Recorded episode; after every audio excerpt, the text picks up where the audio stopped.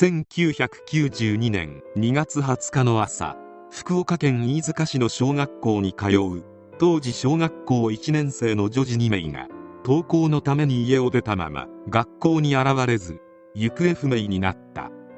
女児の家族はその日のうちに警察に捜索願いを出し警察による捜索が開始。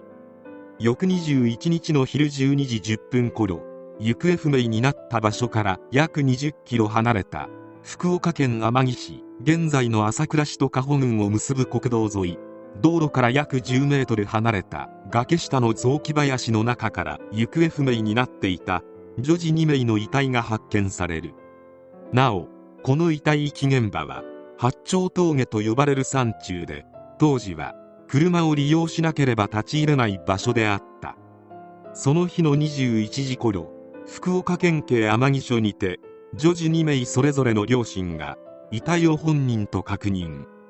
女児2名の遺体には乱暴された痕跡が残されていたため警察は事件と断定する発表を出した。事件にあたり警察が目をつけた人間がいる。それが熊道俊氏である。この飯塚事件の3年前1988年12月4日にも当時7歳の同じ小学校に通う1年生の女児が行方不明になる事件が発生し未解決のままとなっていた。その時の被害女児の弟が熊道俊の息子と幼稚園の友人同士で行方不明になった当日も自宅から約100メートル離れた熊の自宅へ遊びに訪れていた。そしてこの女児が行方不明になる前の最後の目撃者が熊であったため警察は彼を参考人として捜査対象にしていた。こうした経緯から福岡県警は新たに発生したこの女児行方不明事件の被疑者として当時54歳の熊に目星をつける。飯塚事件発生から5日後の1992年2月25日に熊の自宅を訪れて事情聴取し事件当日のアリバイなどを聞いた。さらに同年3月20日福岡県警は熊道俊に重要参考人として任意同行を求め警察署で取り調べを行った。この時警察は熊にポリグラフ検査いわゆる嘘発見器を実施し指紋と毛髪の提出を任意で求めその毛髪を利用して当時導入されたばかりであった DNA 検査を行った。DNA 検査の結果被害女児の遺体などから検出された犯人の DNA 型と熊の DNA 型がほぼ一致するという鑑定結果が得られた。しかし警察はこのタイミングでは熊を逮捕せずその後2年以上にわたって泳がせている。飯塚事件発生から2年以上が経過した1994年9月23日福岡県警は死体遺棄容疑で熊道俊を逮捕。そして同年10月14日に人の命を奪った罪を犯したと断定し再逮捕した。その日のうちに熊は福岡地検によって起訴されさらに同年11月5日には略取誘拐の容疑で追起訴されている。この逮捕起訴の根拠となったのは熊が犯人であることを示す複数の状況証拠であった。一つ目の証拠は事件発生後に押収された当時熊が乗っていた自動車のシートの繊維片と被害女児が事件当時着ていた衣服に付着していた繊維片が一致していたことである。この繊維片の一致を理由に福岡県警は熊の死体遺棄容疑での逮捕に踏み切っている。さらに警察の聞き込み捜査などにより2人が誘拐されたと認められる時刻現場において熊の車と特徴が一致する紺色のワンボックスタイプの車が目撃されていることが判明。また被害女児の遺留品であるランドセルや下着などが発見された現場付近でも別の人物によって同様の特徴を持つ車が目撃されている。2つ目の証拠は熊の車の後部座席シートから誰かが相当量の出血とかなりの量の憔水を漏らしたことを示す血痕と憔水痕が検出されたことである。被害女児2名の遺体は憔水が漏出した状態で発見されており血液型も一致したため被害女児を後部座席に乗せた可能性を示す証拠とされている。この結婚と憔水婚について熊は合理的な説明ができなかった。さらに熊の妻や息子などの家族も捜査段階では後部座席で出血や憔水を漏らした記憶はないと証言していたにもかかわらずその後の裁判でこれが証拠として示されるとその捜査段階での供述が事実ではないと証言を変えたため裁判所はこれらの証言を信用することはできないと判じている。3つ目の証拠は被害女児の遺体から検出された犯人のものと思われる血痕である。当時熊は陰部から出血しやすい疾患を持っていた。被害女児から検出された血痕の血液型と DNA 型が熊の血液と一致したことから彼が犯人だとする重要な証拠の一つとされたのだった。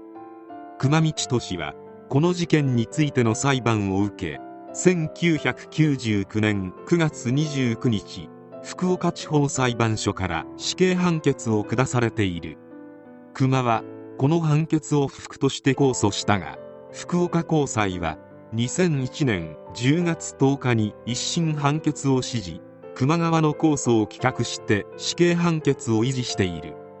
熊はこれも不服として最高裁に上告したものの最高裁も2006年9月8日に球磨川の上告を棄却する決定を下しこれによって死刑判決が確定したのであった。それから2年後の2008年10月28日福岡拘置所で熊道都市の死刑が執行された。死亡時の年齢は70歳であった。当時一部のメディアが死刑確定から約2年後の死刑執行を異例の速さなどと報じたが当時の政権では刑が確定してからおおむね2から3年で執行されており特段異例の速さというわけではない。熊は冤罪を訴え死刑判決後に再審請求の準備をしていたがその再審請求が行われる前に死刑は執行された。熊の弁護士の一人が最後の面会時に私より前に確定した死刑囚がこれだけいます。再審請求を急がなくて大丈夫と熊が話していたことを明かしている。このことから熊は自分の死刑執行はまだ先だと考えていたようである。熊の家族と弁護団は死刑が執行された後も冤罪を訴える声を上げ続けている。2009年10月28日熊の家族が当時の DNA 型鑑定が証拠能力に欠けることや一部の目撃証言の信憑性が疑われることなどを理由に福岡地裁に再審請求を行っている。さらに2012年10月25日熊野弁護団は警察庁科学警察研究所から取り寄せた犯人の DNA 型を撮影したネガフィルムを分析し直した結果真犯人の可能性がある第三者の DNA 型が見つかったとして福岡地裁に意見書を提出している。しかし福岡地裁は弁護側の新証拠によって当時の証拠の信用性が低下したと認めた上で他の複数の証拠から犯人性は十分に証明されているとして2014年3月31日に再審請求を棄却している。熊の家族は即時抗告したが2018年2月6日に福岡高裁はこの訴えも棄却。熊の家族はこれも不服として特別抗告したものの2021年4月21日にこれも棄却されている。続いて2021年7月9日熊の家族は2度目の再審請求を行っている。熊の弁護団は事件当日に真犯人の可能性がある人物が運転する軽自動車の後部座席に被害女児とおぼしき2人が乗っているのを目撃したとする70代男性の証言を新証拠として福岡地裁に提出したのである。事件が発生した当時不審な白い車の目撃情報がありそれを運転していた人物が真犯人ではないかという声が冤罪を唱える人々の間で上がっていた。弁護団が新たに示した証言の内容は30代から40代の色白の男性が運転する白いワンボックスタイプの軽自動車の後部座席に女児2人が乗っているのを目撃したというものであった。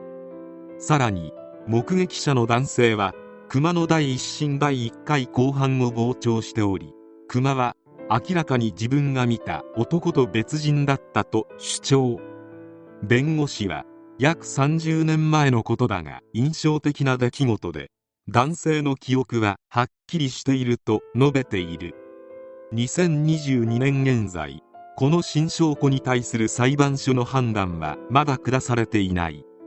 熊は逮捕前から刑が執行されて亡くなる直前まで一貫して無罪を主張した。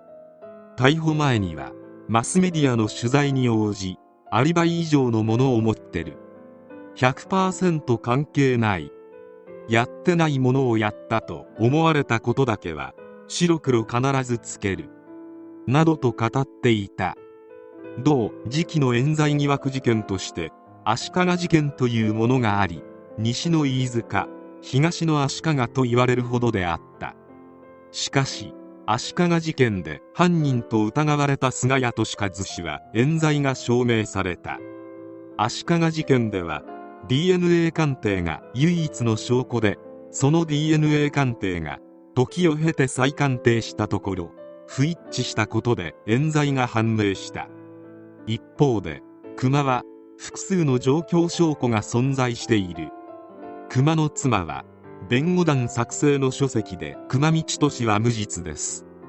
もしその現場に遭遇していたら夫は自分の体を張って子供たちを守っていたと思います。夫はそういう人でした。無実を訴え続ける言葉に耳を傾けず平然と人を裁く裁判所に失望しましたと述べた。熊道俊はもうこの世にいない。事件も発生から30年ほど経過しており判決が覆る可能性は相当低いと思われる。もしも真犯人が別にいるとすればその人間は今でも高笑いしているということであるが真相はもはや神様しかわからない。とにもかくにも幼くして命を奪われた被害者の無念は筆舌に尽くしがたい。これ以上悲しいことが起きぬようご冥福を祈る